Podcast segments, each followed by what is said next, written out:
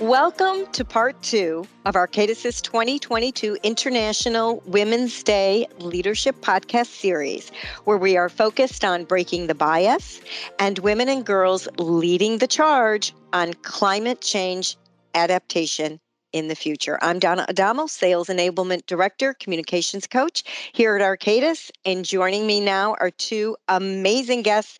Can't wait to get started.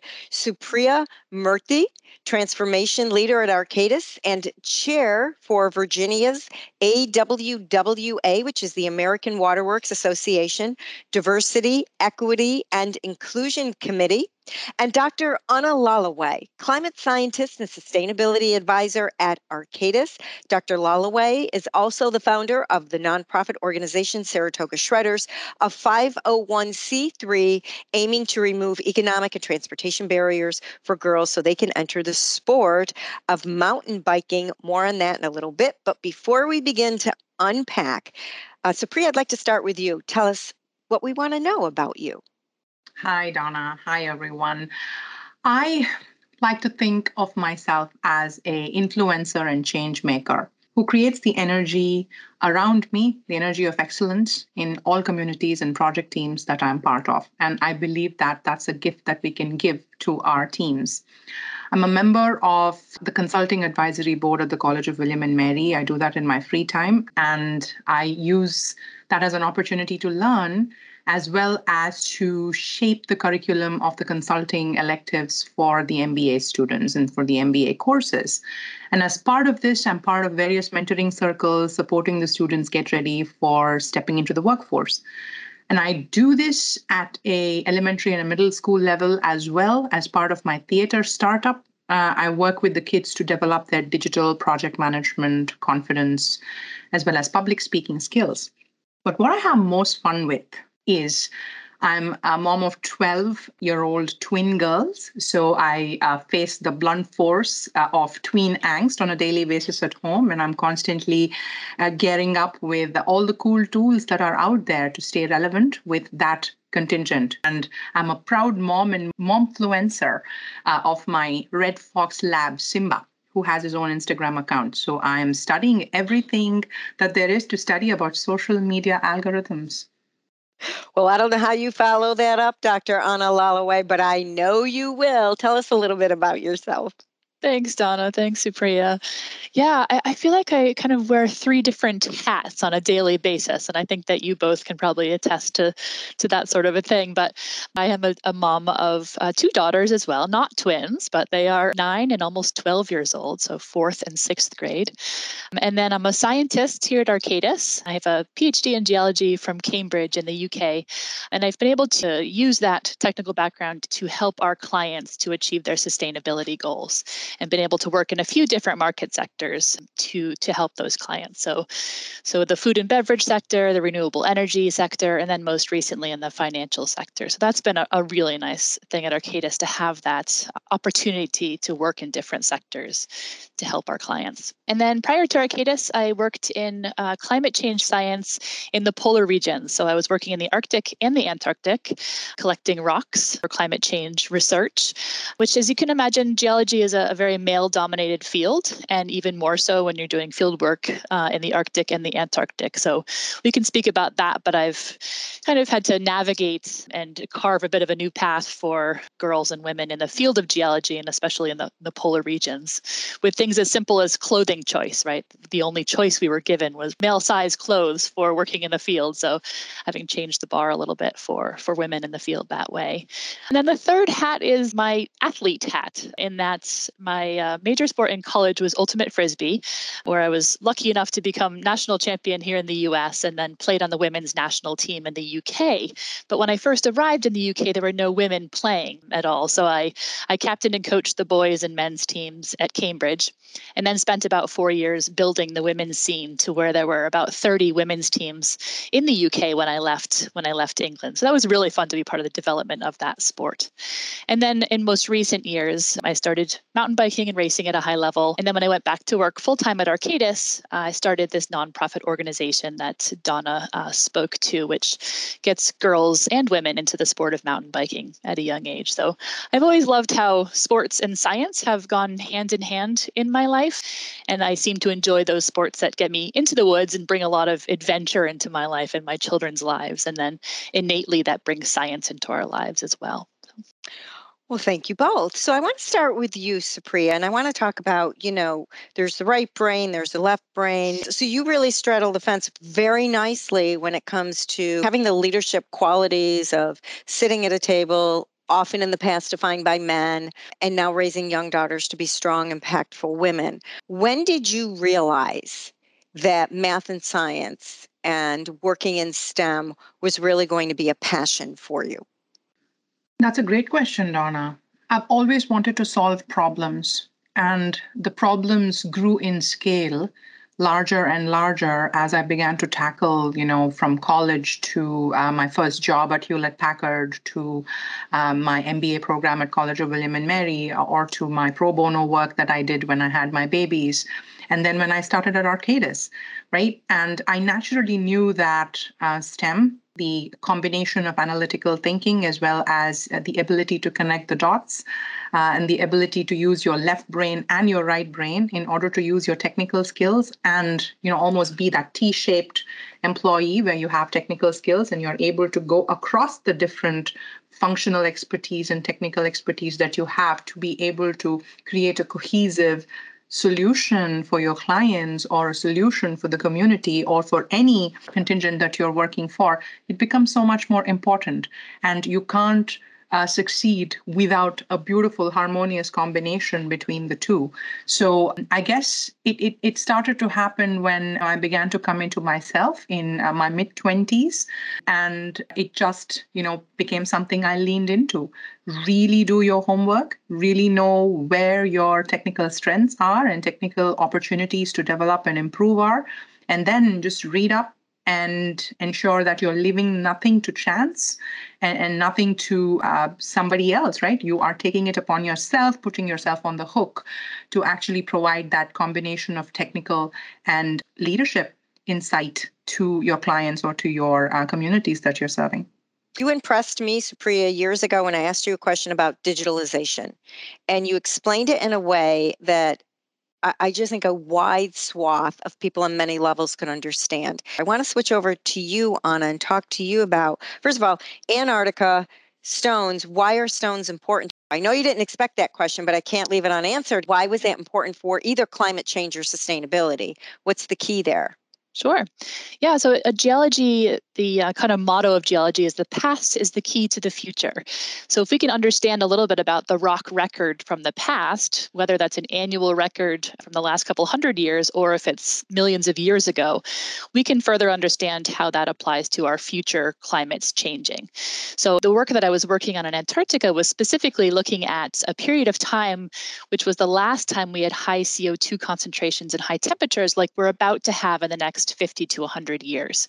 So even though those weren't human-induced changes, if we could understand what happened when those changes occurred, then we can plug that information into these forward-looking climate models. Many climate models have a lot of assumptions built into them right now. So if we can ground truth those climate models by plugging in actual data from the past time that we had similar conditions, then those climate models will be much more accurate and further constrained in the future. So my job was to be the field scientist and the geologist looking at the glacial sediments from that time period. So I was collecting rocks on a daily basis. I was camping in a tent for 1 to 3 months at a time. And every day I was collecting the glacial sediments from the Neogene time period.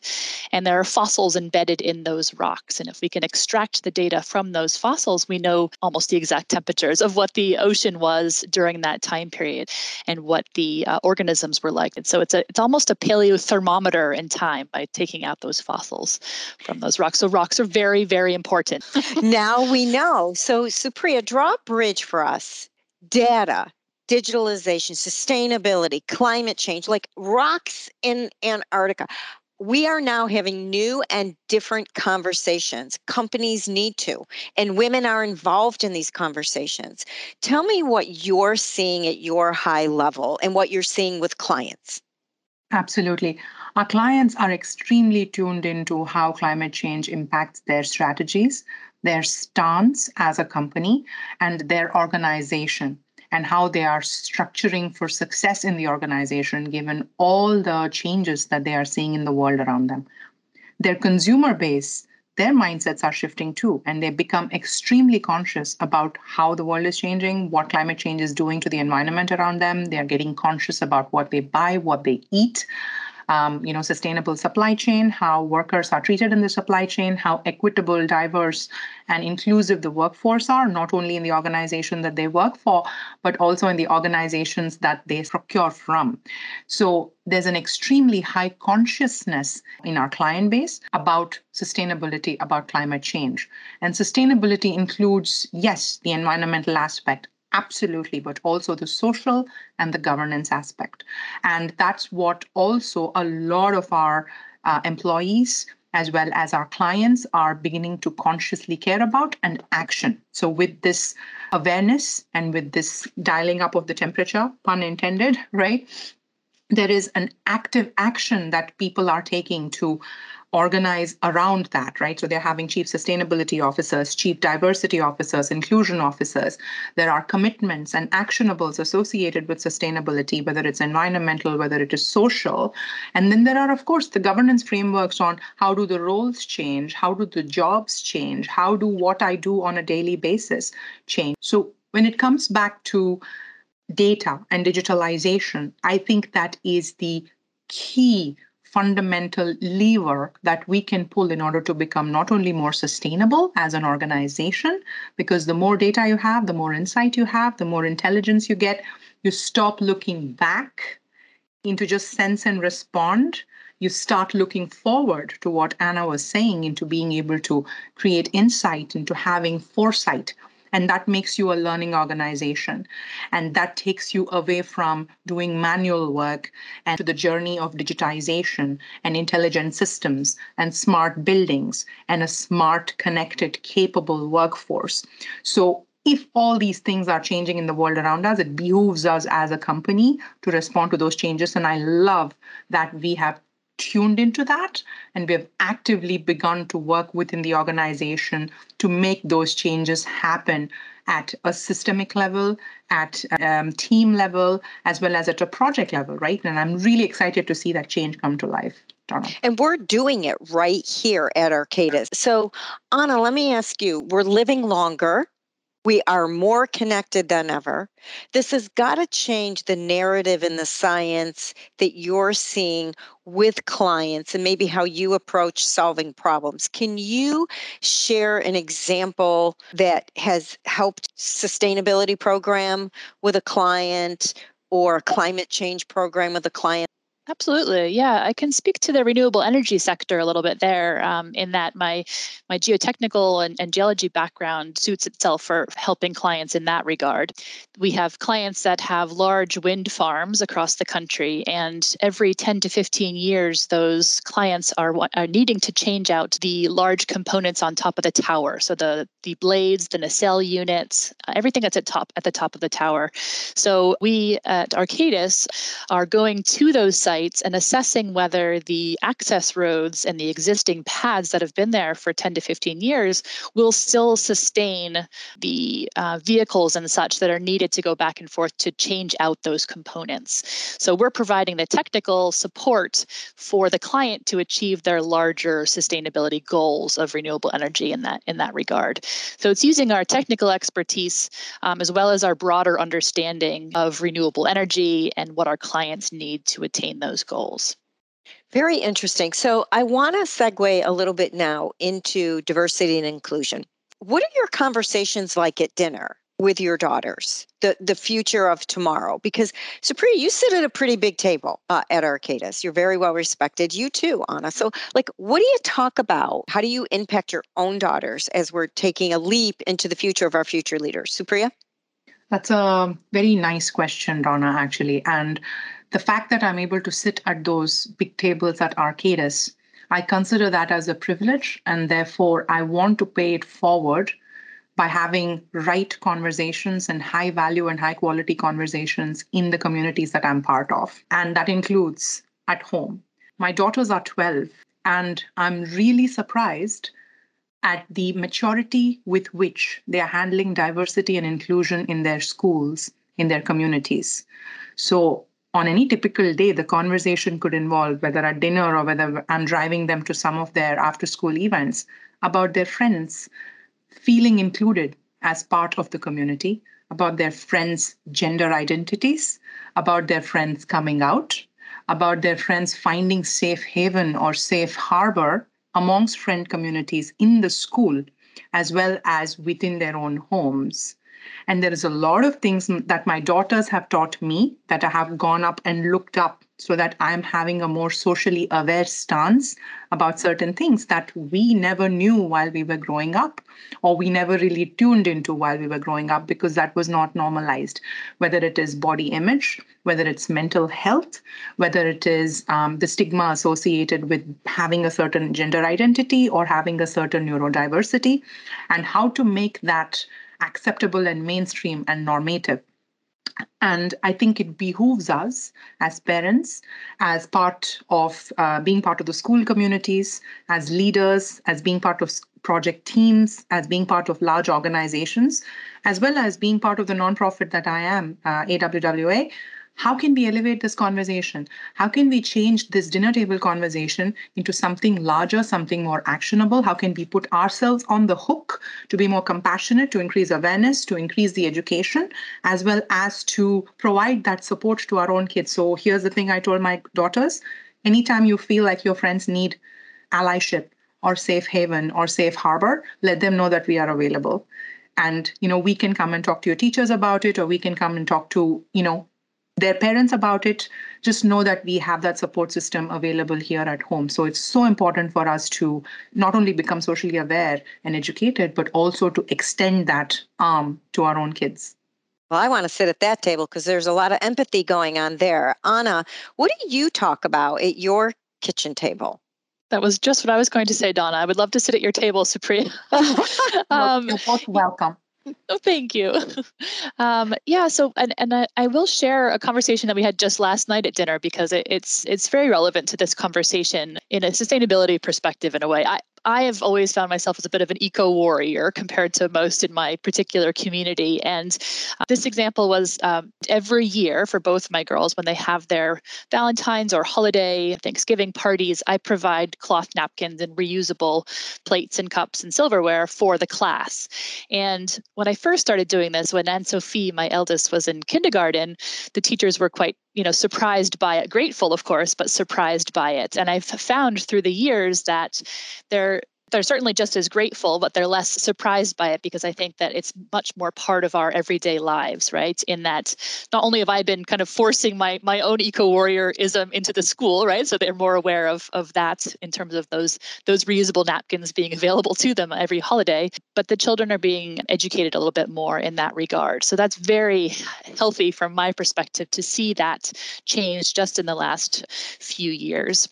And then from another perspective, we often are talking about girls and women in sports. It's just our lives kind of revolve around that a little bit here. And we've been so much a part of the moving that bar a little bit for women in this particular sport, even though it is quite a fringe sport, that it's very much a part of the conversation, right? And they'll have boys ask them, or we'll have parents ask me, why aren't there boys involved in your nonprofit organization? And those are very valuable conversations to have with my own daughters, that absolutely there are programs for boys, but how do we level up and make sure that everyone has the same opportunities across the board for sports and STEM?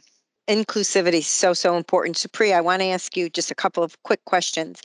STEM, what can we do as parents to get our 5th grader, 7th grader, 5-year-old interested in math and science when we ourselves may not be good at it? Thoughts? Yeah. Curiosity, right? Curiosity, access to resources, connection to community. So you can take your 5-year-old to the museum and get them to become curious about, you know, the living organisms over there, or take them to the zoo, or take them to the science fair, get them to do experiments, you know, or tap into the network that you have. So during the pandemic, you know, I was really worried about the girls missing out on social and intellectual interaction. So I hosted a debate club. I also hosted a online cooking classes, and the girls cooked something and posted it on YouTube, and they started doing online book clubs. They started taking online science classes. And of course, you can also give them assignments. I'm planning to have the girls intern with me over the summer to, you know, develop sustainability moments that I can use in different meetings, or work on some PowerPoint presentations for me on certain particular topics. So there is a lot of ways in which, even though you know, you are not necessarily a technical expert, you can get your kids to become curious and, you know, tap into that innate curiosity by keeping on challenging. And of course, with 12-year-olds, it becomes a little bit more of a challenge than it was with 5-year-olds. So you're going to have to be creative on that front. And I want to follow up with a question before I go over to Anna. You know, TikTok is just this big social media platform right now. And if you don't know what it is, I encourage people to spend 5 minutes on it, because there are a lot of great experts on it and a lot of famous people on it. And there's a lot to learn about it. What are your thoughts on social media? Is there a social media learning moment with your own twin daughters? Yep. I am on the fence about TikTok still, right? I believe in the power of the platform. I believe that it can really offer you a great tool for going viral with your messages. And I respect that as a data person. But I also believe that some of the algorithms that TikTok and other media like that are curating will lead to unnecessary propagation of messages to impressionable minds, especially as they are going through their own stress and angst of teenage and tween age. So what does that lead to? Body image issues, mental health issues, and, you know, so on and so forth. So my daughters and I were having a debate about TikTok and the way the algorithm is designed. So I've given them a challenge to actually go and research what the algorithm does. And my daughter was really passionate about making feminine hygiene products available freely in all bathrooms, whether it was a Starbucks or whether it was a school or whatnot. So I said, why don't you find out how you can use TikTok to actually make this message go viral? So I think they have an assignment to work on this weekend, Donna. And they already know the algorithms. Like, they probably knew a little more than you, do you think? Yeah, I'll come back to you with what they find out.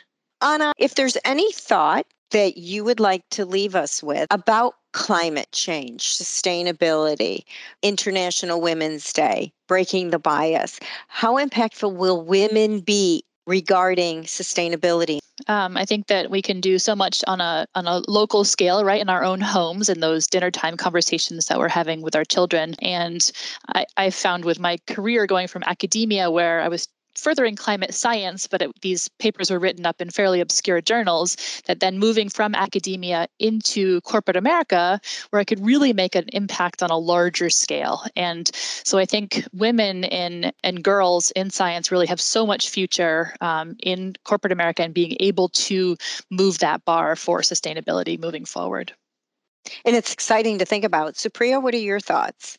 I'd like to actually take what Anna just said and build on that. If you think about the amount of effort that we're going to have to put as a collective to actually land the impact that we want to make to get to net zero, right? Or to get to our climate change ambition as an organization, as a world, as a community, there is a huge amount of work that needs to be done. And I'm sure you have heard from others that the journey that we are on is transformative.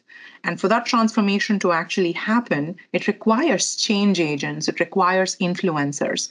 And women are naturally extremely good at driving that change. They lead with empathy, they lead with curiosity, they take accountability, they make things happen. So I think we can really lean into that gift that we have as women, as people who care about the world around us, not just because, you know, it's cool or it's the latest trending thing, but because we want to leave a better place for our children and for our grandchildren and for our pets, right? So I think we can really lean into that empathy and combine that with our technical skills, our management skills, our leadership skills, and go make change happen. Well, our mind shift is happening. You are both leaders in this, and you're part of that change. And I want to thank you both, Supriya Murthy, Transformation Leader at Arcadis, and Dr. Anna Lalaway, Climate Scientist and Sustainability Advisor at Arcadis. Thank you both for your time.